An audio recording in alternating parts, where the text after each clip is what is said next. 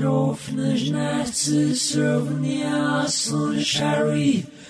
Gif nach nicht Welcome to the Extra Environmentalist. Your opposable thumb means nothing. This is what we want to be. We don't want to be Americans or Germans or English. We want to be extra environmentalists. Always feel wherever you go that you are a stranger, the outsider, the one looking in. This is the viewpoint that makes all places the same to you.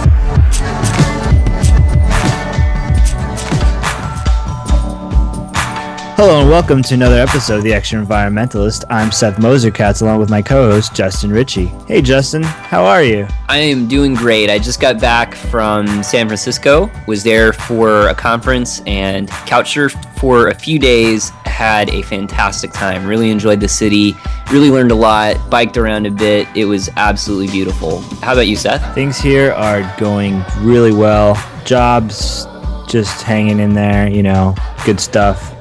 Time just seems to fly by really, really fast. I think that once you get out of college and you just start living the real world, the time just starts speeding up. Have you found that at all, Justin? You, I guess you're still in college.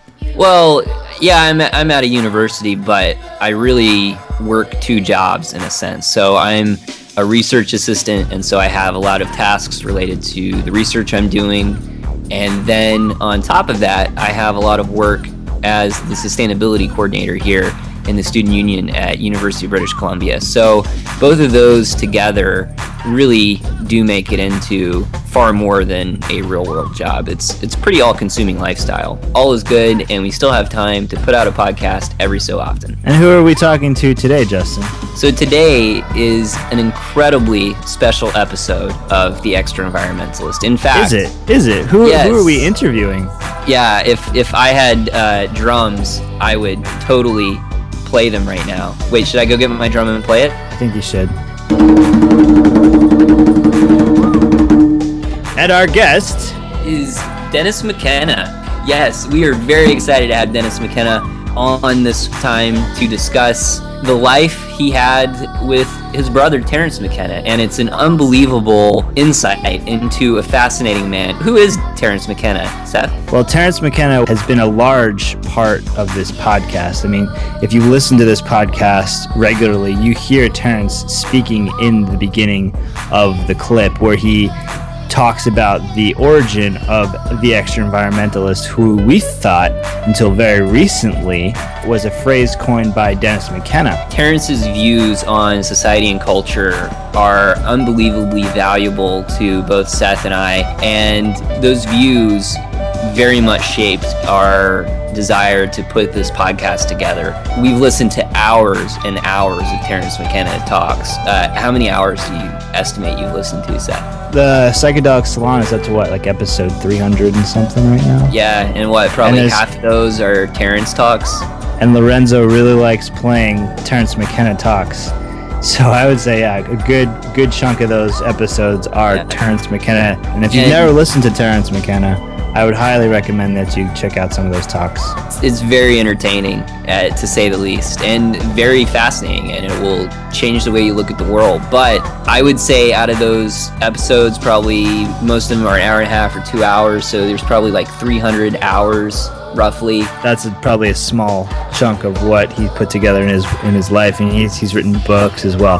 But we are not talking to Terence today. We are talking to Terence's probably one of the closest people in Terence's life, his brother Dennis.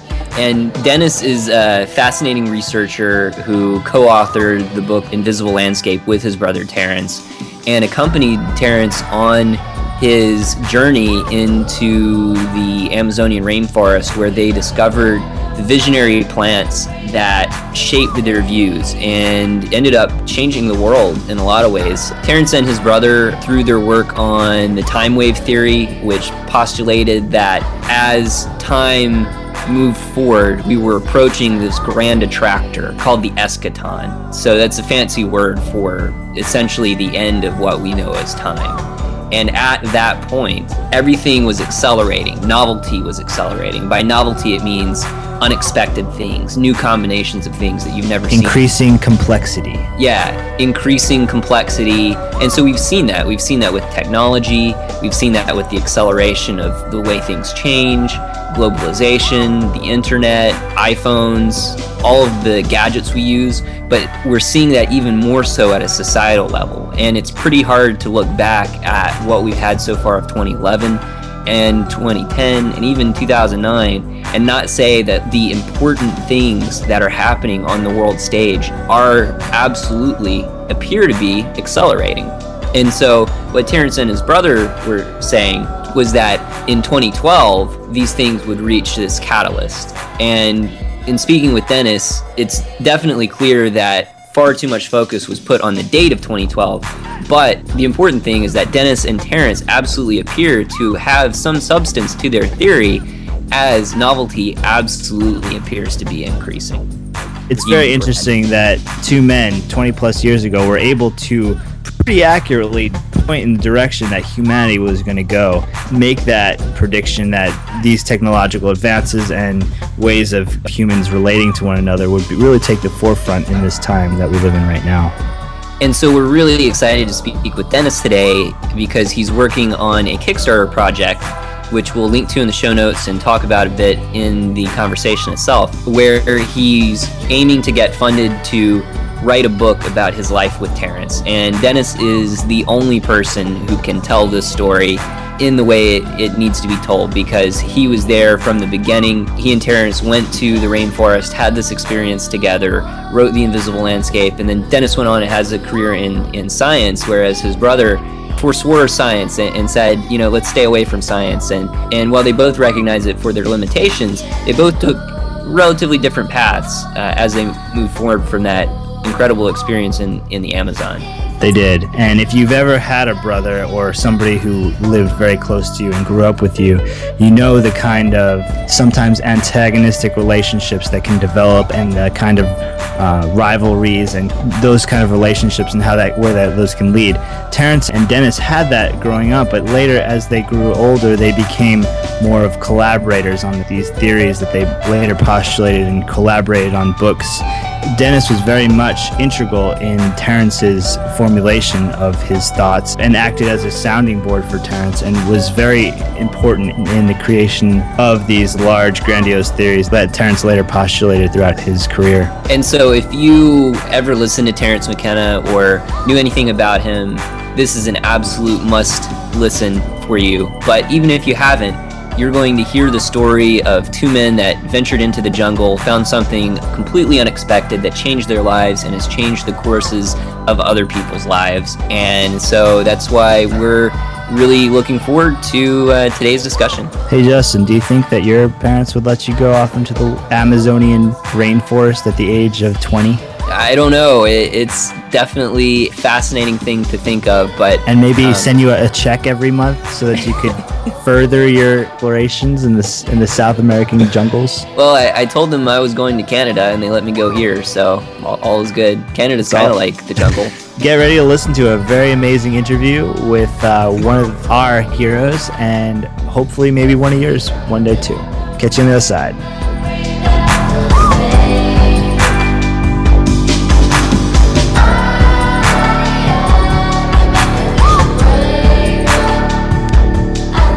You are listening to The Extra Environmentalist, and today we're interviewing Dennis McKenna about his Kickstarter project, The Brotherhood of the Screaming Abyss. Dennis McKenna, you're an ethnopharmacologist studying visionary plants for more than 20 years, and in 1975 you co authored the book Invisible Landscape with your brother Terence McKenna.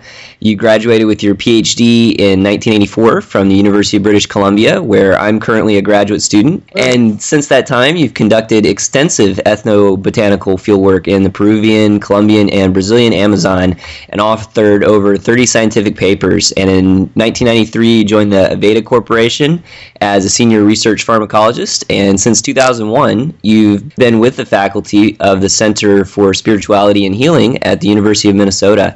And today we're here to talk about your Kickstarter project, The Brotherhood of the Screaming Abyss. So, is there anything we can add or change in, in that bio? No, that's that's all pretty much accurate. Uh, I've been in studying visionary plants really for about forty years since Terence and I went to the Amazon in 1971. But I've been studying them from a scientific, more a scientific academic perspective for I'd say thirty years because as a graduate student in, in at UBC in 1981, I went back to the Amazon 10 years after La Chorrera. And part of my motivation for doing that was to, for one thing, prove to myself I could go back and, you know, do actual uh, ethnopharmacological research on on ayahuasca, and that's what I ended up doing. It was more, I mean, it was maybe more boring than La Chorrera, but it was also more uh, you know more solid research, and that really gave me my foundation in science and whatever claim to respectability I have grew out of that. My supervisor at UBC was Dr. Neil Towers in the Department of Botany, and he was a fantastic mentor and friend and just an amazing person. I'm interested in the time that you were just talking about when you and your brother went to the jungle in 1971. Uh, I think you guys are 20 years old and he was 24, so really pretty young guys. Uh, what sparked that trip and what made you even decide to go in the first place? Well, that's a good question. I guess basically what sparked the trip uh, multiple factors. We were we were children of the '60s. I mean, we grew up. You know, Timothy Leary was at the height of his public career at that time. Uh, the hippie thing was going on, the countercultural movement, and there was a lot of excitement around psychedelics and a lot of people taking psychedelics. And we were we were among those. And but what really got us interested was that we stumbled on DMT, which was not that prevalent at that time and we had experiences with that and we decided that my God, this is of a whole other order. I mean, this just isn't your regular, you know, run of the mill ba- basement bathtub psychedelic. This is this is something else. And so we were fascinated by that as longtime science fiction nuts and and uh, you know at, uh, and techno enthusiasts and you know the DMT experience seemed to us to be a whole other level of of strangeness, and we thought this is absolutely the most the, the strangest thing that we've ever experienced and maybe the strangest thing ever. And so we thought well you know we need to look into this. Nothing else is going on that's that's that interesting. You know i mean we had vietnam we had you know all these other things happening on the social level but we just thought this really bears investigation. And so we decided to pursue it. And, and one of the things we found about DMT was it, it, the experience was so short and so overwhelming that it was hard to bring much back from it, right? And so we thought what we need to do is find a way to prolong this experience so that you can get your sea legs in there and really explore this dimension. And we happened to stumble on a paper by Schultes at that time called uh, Ari Schultes, the famous Harvard ethnobotanist who is well known to people with an interest in these entheogenic plants. And it, the title of it was Virola as an orally active hallucinogen. Virola is a genus of trees from the Amazon that they use to make snuffs from. And the reason they do that is because DMT is not orally active by itself. If you eat it, nothing happens unless you combine it with a monoamine oxidase inhibitor, which is which inhibits the enzymes in, in your gut that break DMT down. And this is the basis of ayahuasca. The two plants, one of which contains DMT and the other contains beta carbolines, which are these alkaloids that, that inhibit MAO. They're very potent monoamine oxidase inhibitors. And I suppose everybody already knows this, so I'm repeating myself.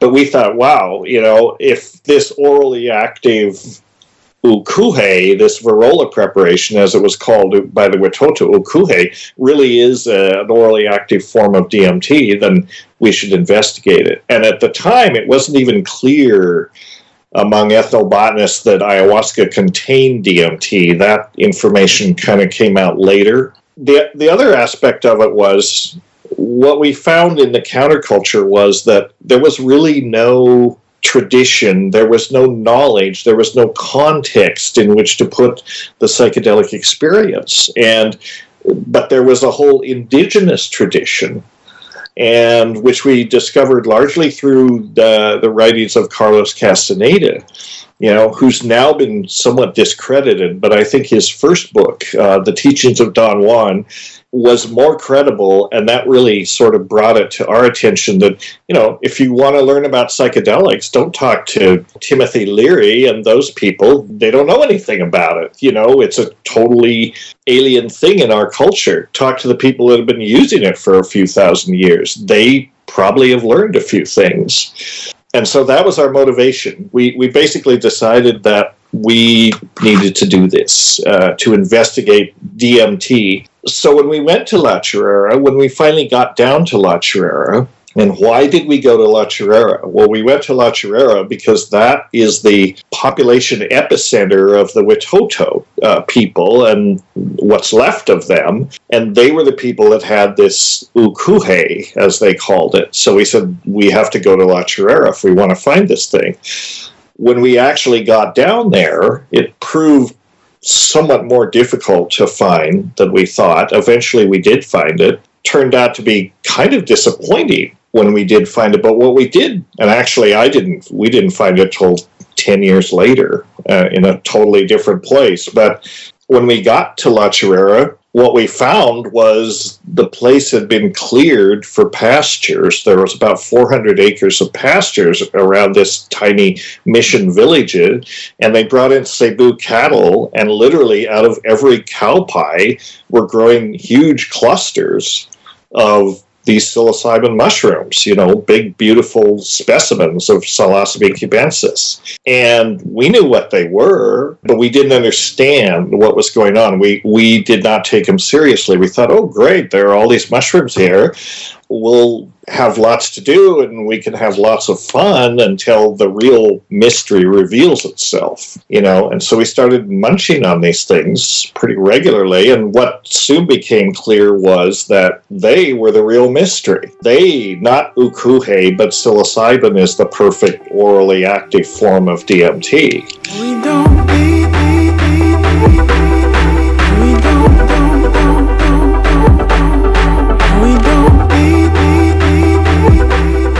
Certain kinds of teachings, certain kinds of ideas become accessible to people only at certain moments, at very difficult periods. These are not the ordinary kind of ideas that you can get at any time in any moment. Quite the opposite. The very fact that we can have these ideas shows that it is an extremely difficult time.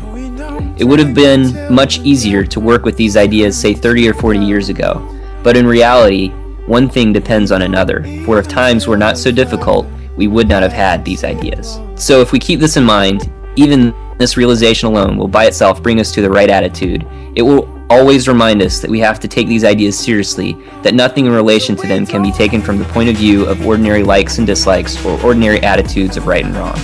In present times, it is impossible to foretell what the future may bring, so we must have a particular appreciation and a particular regard for these ideas and the system and try not to do only what is right at a given moment, personally, individually, but what is right in connection with the whole thing.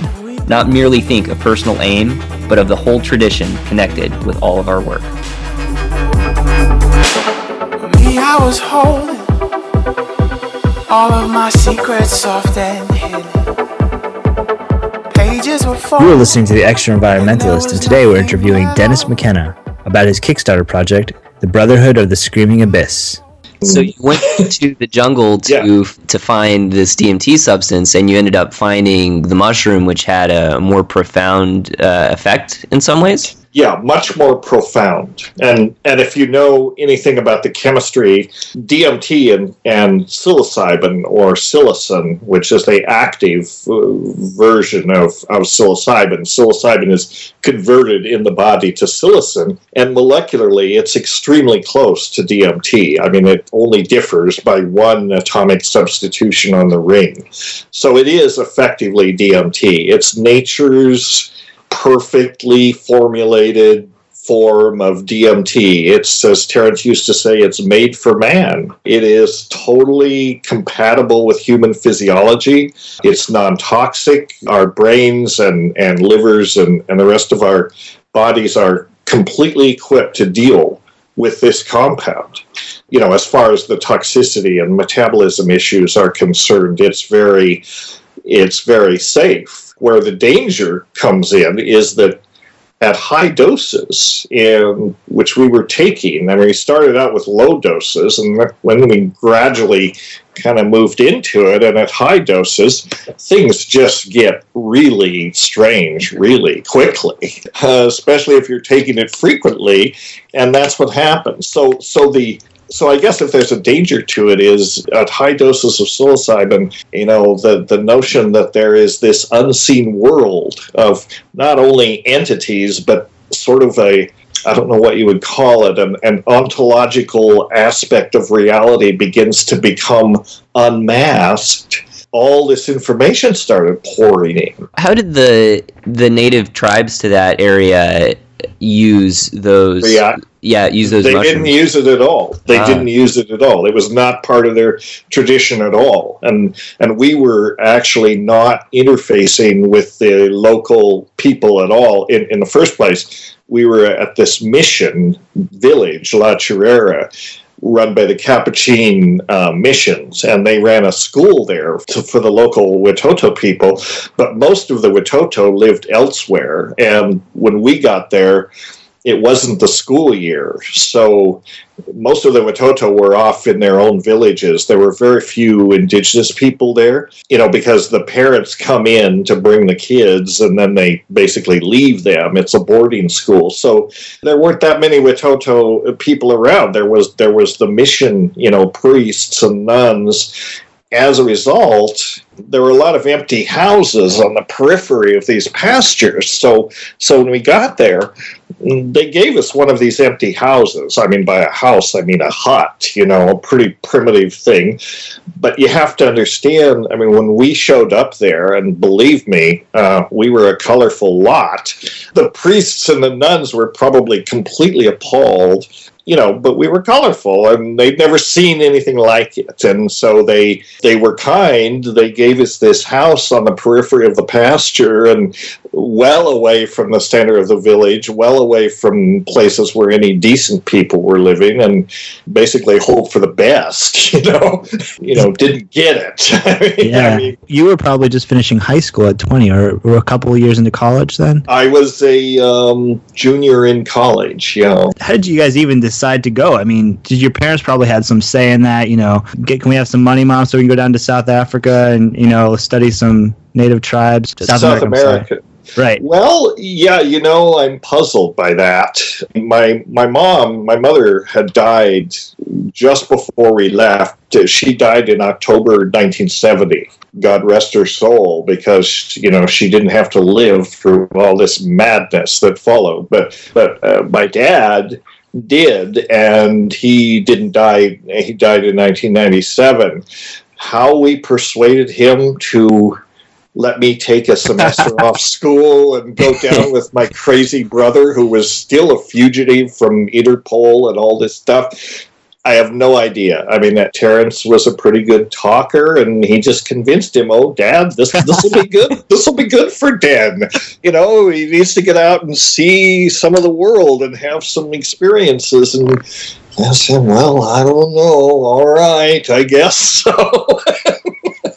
Jeez, that's That's the way it worked. Yeah. So he actually sent $150 to me. He committed $150 a month, which was about what he was paying for my, you know, my college, uh, my room and board. This was 1970, so that was that was enough. So I had that money, which he sent to the U.S. embassy in in Bogota every month, and uh, we went down there. And you know, my father, I think, I mean, to his dying day, I think he had no real idea what was what went down. you know, uh, Did, did he ever read a- any of the books or attend You know, any of, of Terence's I don't workshops? think so. I no. Well, he did. He yeah, he did. But at a couple of the workshops he he visited, Terence was not so much talking about La Chorrera and what happened to us and what happened to you know his little brother and all that. He was more on a, a tear about society and culture and you know the kind of stuff he talked about. Did Dad ever read The Invisible Landscape? I don't think so. Uh, he looked at it. Did he ever read True Hallucinations? About all I can say is I hope not. Maybe he should have, because when I got back from La Chorrera, you know, Terence stayed down, but eventually I had to be, once I'd begun to calm down a little bit enough to get on airplanes and open a can of tuna fish and things like that, I was shipped back. And what was presented to my father and, and I guess our family was, well, you know, Dennis got sick down there and that was it, you know, but it wasn't really specified what the sickness was. I mean, they thought, oh, malaria or something. Well, no, it was, it was not that. What can I say? Yeah. How did you even come back from that and then readjust into society? Because that seems like such a, a culture shock. You know, that's an interesting question. It was a huge shock. What happened was we had been downloaded what we understood to be all this information about the way the world worked and about you know how reality is actually made of language and and understandings and the way that the jungle regulated itself through chemical uh, messengers and all this, all of which is borne out, you know, by many things. It, it seemed like, you know, insights at the time and subsequently, uh, I mean, one could make a strong argument for this. But at the end of all this, I thought, well, you know, I mean, what we were thinking was, well, gee, we came down here and we thought we knew something. And what we know, what we know now is that we didn't know anything. We were completely deluded in terms of our own estimation of what we thought we knew. I mean, Terence's reaction was, well, science can never explain this. We just need to reject science. That's all bullshit. And, and I thought, no, we can't say that because we're not scientists. And what we need to do before we can reject science, we need to be able to do science. So we have a basis of it to reject it, or, or so that we have, um, mm, guess, better appreciation for its limitation. You know, I've always argued that science is very limited, but it has its uses. Before I left for La Chorrera, my majors were anthropology and uh, religious studies, right? Because I was interested in shamanism and all that. Afterwards, I came back with all this, you know, sort of charged with this knowledge about nature, and I thought, my God, I have to study you know chemistry and quantum physics and you know all these hard sciences and so i came back and changed directions because i felt that i couldn't really reject this body of knowledge that I'd never really mastered. I kind of had to master it in some ways, and then as a platform, you know, understand always with the idea, with the understanding that this is really pretty pretty limited in some ways. But that's what I did. I came back and I doubled down and sort of went from the social sciences into the biological sciences because we also had this, you know, as you know, we had this crazy idea about the way DNA worked and what we could do in the construction of this uh, artifact that we were trying to make using mushrooms and tryptamines and our voice and and all that stuff. We were trying to make, in fact, Justin, we were trying to make the first technological artifact, a nanotechnological artifact. Kind of going off Justin's question a little bit, when you got back from your trip, did you feel an isolation or maybe more of an, a responsibility to share what you found out on your trip? And can you talk about a little bit about that compunction to pass along the message of the mushroom? Well, actually, to tell you the truth, I didn't. In fact, quite the opposite. I was so shaken, and by that, experience, and Terence was too. I was so shaken by it that, frankly, I was happy to be in consensus reality and to have my feet on the ground and I didn't want anything to do with any of that for a while. I mean I was happy that I was, you know, sane basically and and there was a lot of processing that went on. You know, I was I was happy to be in school, be studying, have a, a grounding and a focus in my life at that time. I mean, I didn't reject it. I couldn't do that, but I, I did not have the sort of messianic impulse that Terence did. We were very different in that way. He was totally convinced that we were absolutely onto something and, and he had created the time wave and had a specific rationale for what that was and he was very messianic you know and i mean literally wild-eyed and and i'm sort of like uh, i don't know and, and anyway it's all too weird for me you know so i just want to go back and finish school and that's what I did. But then we circled back on it. You know, we never really gave it up. We kept talking, and when Terence he stayed down there and then he came back that summer from La Chorrera by way of Florencia, where he spent some time working out the, the details of the time wave. And he came back and he was full of messianic fervor. And all of his friends were like, McKenna, calm down. You're way out of line here. You know, I mean, they were actually concerned for his sanity. And he was saying, no, no, no, this is it. You know, we found the secret and all that. And well, okay, you know, get back to us when you have some evidence.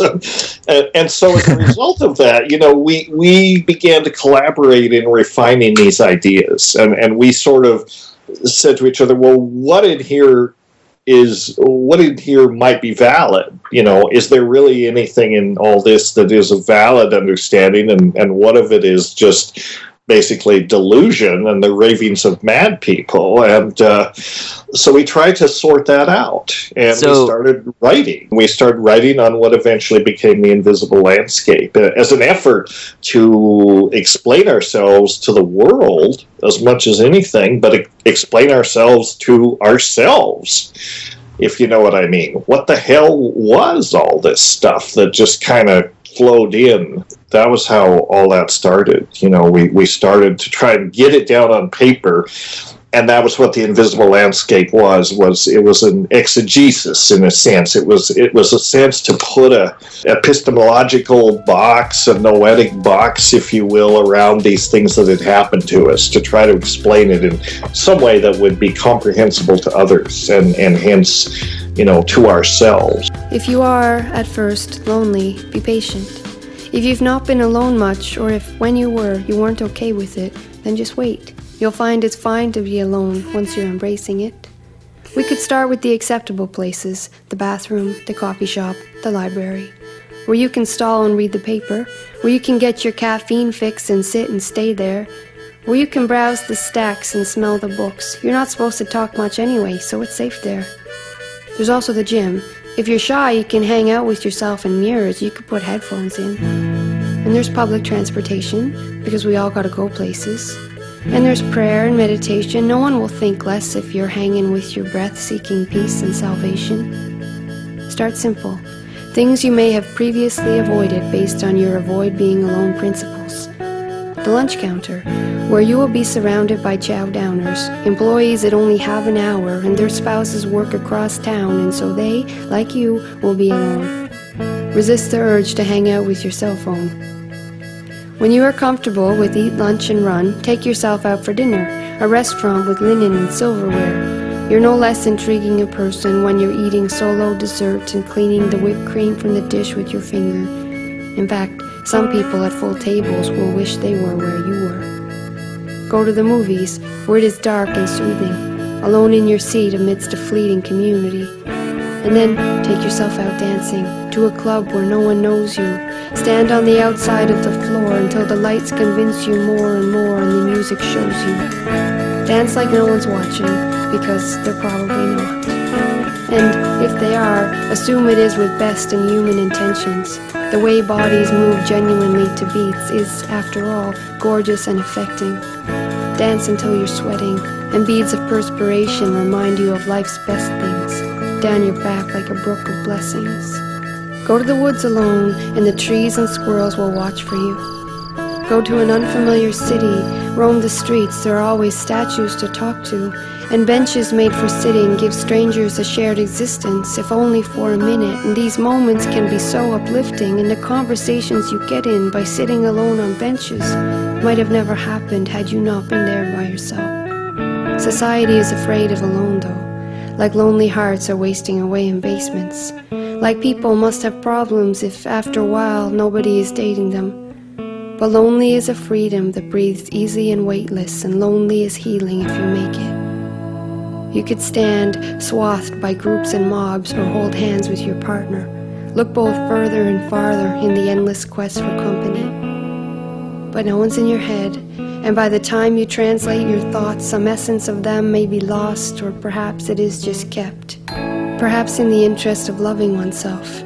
Perhaps all those sappy slogans from preschool over to high school's groaning were tokens for holding the lonely at bay. Because if you're happy in your head, then solitude is blessed and alone is okay. It's okay if no one believes like you. All experience is unique. No one has the same synapses, can't think like you. For this, be relieved. Keeps things interesting, life's magic things in reach. And it doesn't mean you aren't connected, the community's not present. Just take the perspective you get from being one person in one head and feel the effects of it. Take silence and respect it. If you have an art that needs a practice, stop neglecting it. If your family doesn't get you or a religious sect is not meant for you, don't obsess about it. You could be in an instant surrounded if you need it.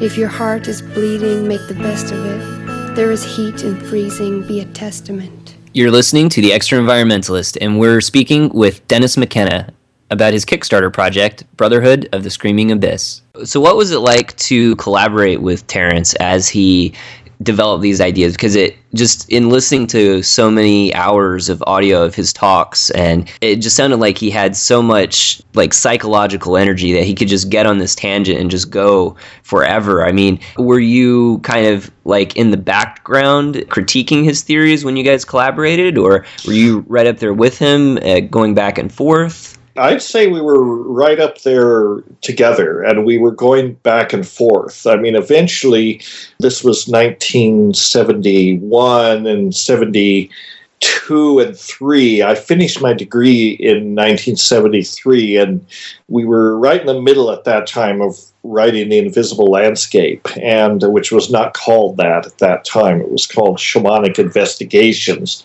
in our own minds. Later I, I, came up with the title the invisible landscape. We were collaborating and it was a dynamic collaboration and we and i moved to berkeley. At that time terence had come back and was living in berkeley. I moved out there so we could collaborate. We were together every day discussing it and so on. And, and the way it worked out was we kind of divided the labor. You know, I mean, the second half of the invisible landscape is mostly about the time wave, and the time wave is mostly Terence's Bailiwick. That was the thing that he was gifted, you know, as he was at La Chorrera not sleeping for 14 days and like totally hyper vigilant, mostly because he could keep an eye on me. I wasn't sleeping either, but I was completely off in the cosmos, and I had this disturbing tendency to wander away from the camp. So one of his oh motivations was to, you know, keep an eye on me. I think he felt a certain amount of guilt because, you know, I mean, he'd been like trying for 20 years to you know, drive his little brother crazy. And he finally succeeded. and then he was feeling a little regret about that. The way it worked out, he was working out the mathematics and the details of the time wave, and I was more or less the biologist. I was working out the explication of the experiment that we tried to that we had conducted although i certainly don't call it an experiment in any conventional sense. It was not an experiment but there are reasons why it can't really be called that. But but I was trying to work out the, the nuts and bolts of the biological basis. You know, do the beta carbolines intercalate into DNA? What happens when that happens? Can you, you know, are there is there a superconductive waveform set up in you know neural DNA when you take mushrooms and make these certain sounds that seem to resonate with the electron spin resonance and, and all that of these things. So so we divided labor. The first part of the book is more or less uh, I guess the, the mechanics, if you want to call it the nanotech mechanics of the experiment La Chorrera. The second part of it was the time wave. What's the mathematical basis of that? This thing that we were gifted, this thing that we brought back from those dimensions. And uh, so it worked out. Over the years, you know, a lot of my own speculations, the biological speculations, I have had to reject in, in the light of new knowledge. I mean, at the time, nobody knew much about these neural receptors. So it was okay, you could say, well, the neural receptors in the neurons are made of DNA and, and these neurotransmitters intercalate into them. And I mean, other neurophysiologists were speculating on along those lines at the time. But since then, we know that's not true. You know, we know the receptors are proteins. We've completely sequenced all of them. We know their, you know, primary, secondary, and tertiary structures. We know a lot more about these things. Other ideas were seemed crazy at the time, but subsequent investigations have, shall we say, not invalidated them. You know, in the sense that you could say, well, the idea that DNA can be superconductive. I mean, this is completely within the realms of biophysics. This is not a crazy idea. It appears that in certain situations and certain chemical environments, it may well be a superconductor as well as a semiconductor. And you know the the resonances and the oscillations that DNA undergoes are important in its functioning. I mean, this is no molecular biologist is going to uh, have a problem with this these days. So, so right. who knows? yeah both Justin and I both have brothers, and you mentioned that Terence looked out for you yeah. when you were on that 14 days of not sleeping. Did you guys ever have any disagreements or fights, or and how did how did those go when you guys disagreed on a point, um, say from the book or a shared recollection or something like that? Before any of this happened, you know, when we were growing up together, you know, we had the usual sibling rivalries that all brothers have, you know, and we fought like demons about all kinds of things. But ultimately, I think we grew to respect each other. I mean, we fought like demons but also he was four years older and he was the most interesting thing going on and and you know i worshiped him. I mean he, i thought he was really cool and he was but but that was all in the past. When we were when we were writing the book and at La Chorrera, I wouldn't say we didn't really have conflicts. You know, we have we had very lively discussions. You know, about what was being written and how should we put it, and uh, you know, they might have looked like arguments. I mean, there were certainly a lot of raised voices, and but you know, I wouldn't really call it a conflict. You know, that came later. That came much later. You know, because Terence. Uh, you know, sort of, you know, he he made a lot of these suppositions the the basis of his subsequent public career. You know, uh, talking about this in public and and claimed uh, right up to the very end that that basically we were right. You know, that basically we had it right, and I became increasingly skeptical. You know, not that I rejected it, but I was like, you know, dude, there are big holes in your assumptions here, you know, that you're not examining. And, uh, and so we had conflicts about it, you know, years down the line. How would he react to you confronting him like that? Not well. in the in the years that that followed, you know, there was an interesting dynamic because he basically decided to get out there with some of these speculations and ideas, and that became the basis of his public appearances and speculations, and, and it became his shtick, basically. And it turned out to be a shtick that he could present very well. People resonated to it because, you know, he's such a fantastic speaker. I mean, I used to tell him, you could read the phone book up there and people would be hanging on every word. It's not what you're saying. You know, it's not what you're saying that makes sense, that fascinates people, you know, because most of what you're saying it doesn't make any sense, but it's the way you say it. You know, it's this mesmerizing, hypnotic voice that he had. His audience was very uncritical. They mostly listened. It was very rare for people to actually question what he was saying. And I was one of those that did question at times in public forums what he was saying. As a result, he, would rather that I didn't show up there because I, I'd go to one of his seminars and I'd say, well, wait a minute, wait a minute. What you said just didn't make any sense. And it directly contradicts what you said 20 minutes ago, which didn't make any sense either. so that sounds just like my little brother.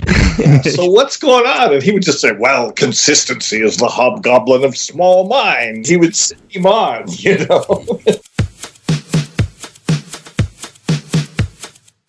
So I think the obligation on people such as ourselves, and I assume probably without exception, everybody in this room falls into the upper 5% of the Earth's population in terms of wealth, education, and freedom.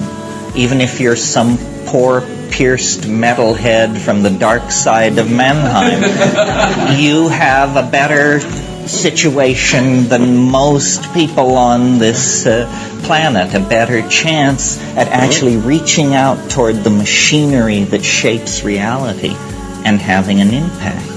Well, so then the question becomes, or, or for some people, is, well, but I, I have nothing to say.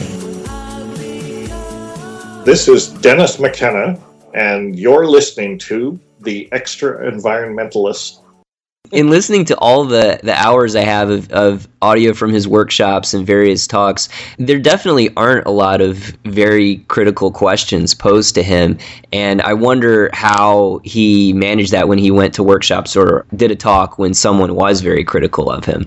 Well, that's an interesting question too. I mean, he was he was so good at saying what he said, and the concepts were so you know, mind stretching that basically people were flummoxed, you know, in a certain sense. There were very few people who could take that analytical approach and, and say, you know, wait a minute, what, what are your assumptions here? This is crazy, you know, because people required time to process this. And when it's delivered in real time, it's like they're nodding their head and, oh, well, okay, I'm to have to think about that one, you know, and they never really have a, a chance to respond to it, you know, and that's where I was different because we had originated these ideas together and I'd lived with them, and so I had had a chance to process a, a lot of this. When other people did, you know, later in Terence's career, when other people had looked at the time wave, for example, in detail, people who were actually mathematicians, which Terence wasn't, and begun to say, well, there are assumptions underlining this this model of reality you've created that that just don't uh, just don't stand up. He didn't take that criticism well, you know, and in fact I don't know if you how familiar you are with the history of all this. There was a, a thing called the Watkins objection at one of Terence's seminars in in the mid 90s. This would have been about 1994 or something when he was giving seminars in Mexico at Palenque as part of the uh, as part of the Botanical Preservation Corps with Jonathan Ott and others, there was a, a fellow who attended uh, that one of those conferences. I was not there, but he attended one of those conferences. And he's a mathematician from Cambridge, and he was also kind of a jerk. He didn't really present himself as a sympathetic character at all he stood up and and in the public forum, you know, basically denounced Terence and said, I've looked at this whole thing. I'm a mathematician, and you've made a mistake in the way that you've calculated the wave. And Terence was like, What? And so then he and Watson had a an exchange that didn't turn out well, you know, for Terence or Watson. I mean, uh, I never met Watson, but I, from what I understand, he was kind of a, a prick, but also a smart guy. And uh, so Terence couldn't really answer that objection at that time. And so it really bummed him out.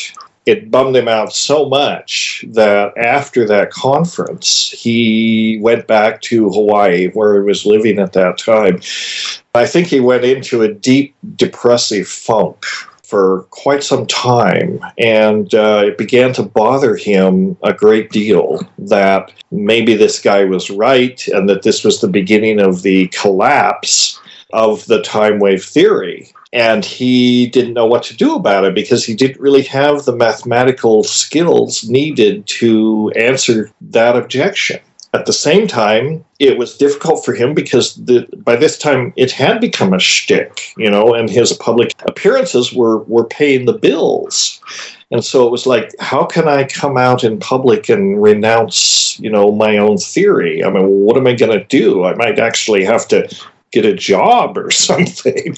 And, and, so it bummed him out on a personal level. He never really in some ways, he never really recovered from that in a certain sense. I mean, I think that he began to wonder if he himself was maybe a fraud. I mean, I don't know if he used that idea, but, uh, you know, he began to wonder if maybe he was really misrepresenting himself. And, and we talked about this. You know, I told him that I thought that Watson had a point that he needed some help. He needed some help from a person, a mathematician, or someone else that could really look at this and dissect it. I thought there were other methodologies that could be applied to either validating or invalidating the time wave, trying to answer some of these questions that Watson had raised but Terence didn't seem to have the. He was not motivated enough to do that. I think he was basically, in some ways, afraid that it wouldn't work out, and he would have to admit in public that this was all bullshit, or that some part of it was bullshit.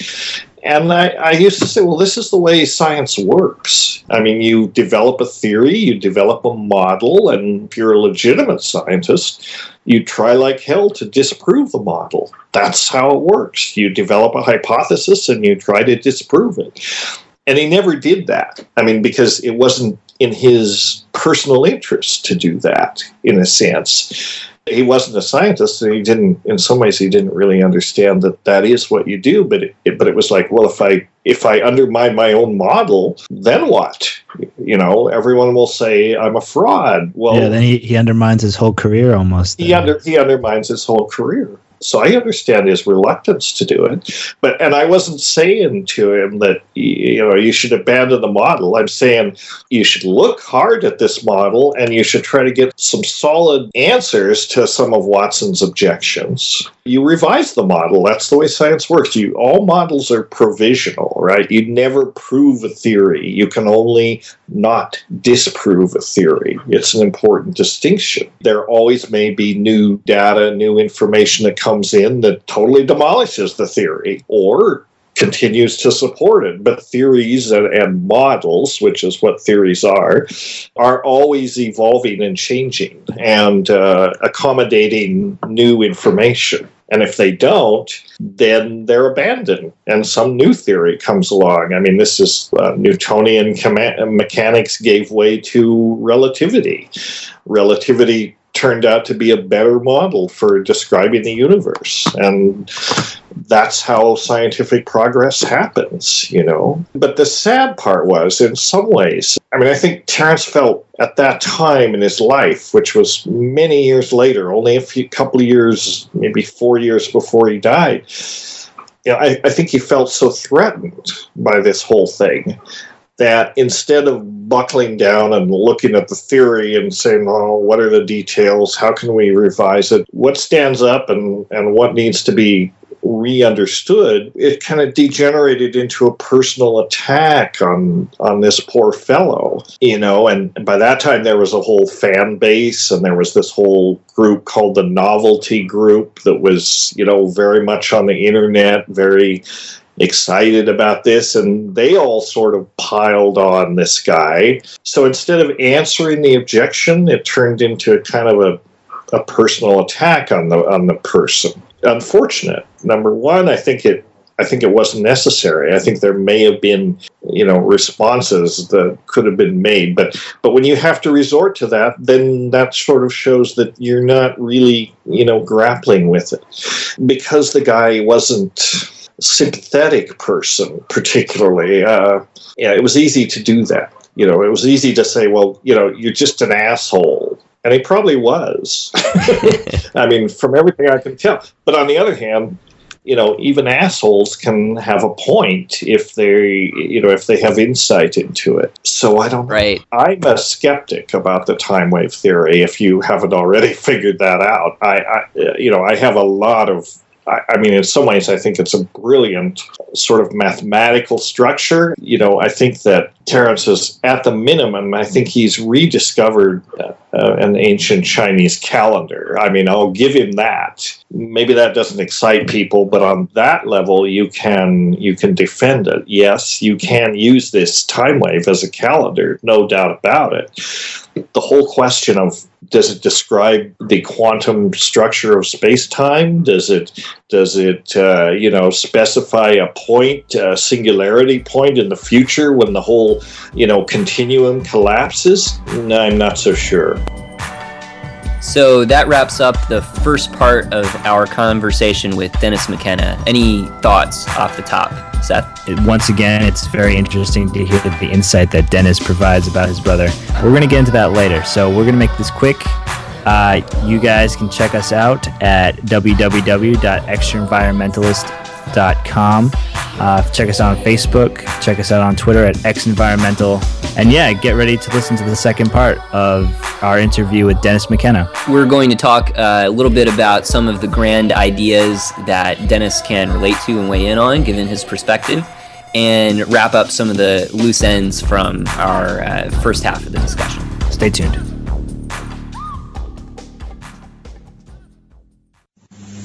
We need to produce, not consume media.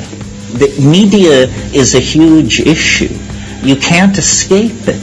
So what are you going to do about it? The only solution is to drive it, to take charge. Otherwise, you will be poisoned by it. And, as more and more people are waking up to this, essentially we are seeing, I think, a, a huge artistic revolution, a revolution in values that reaches into science, that reaches into politics, that reaches into every aspect of life, but that is coming from the imagination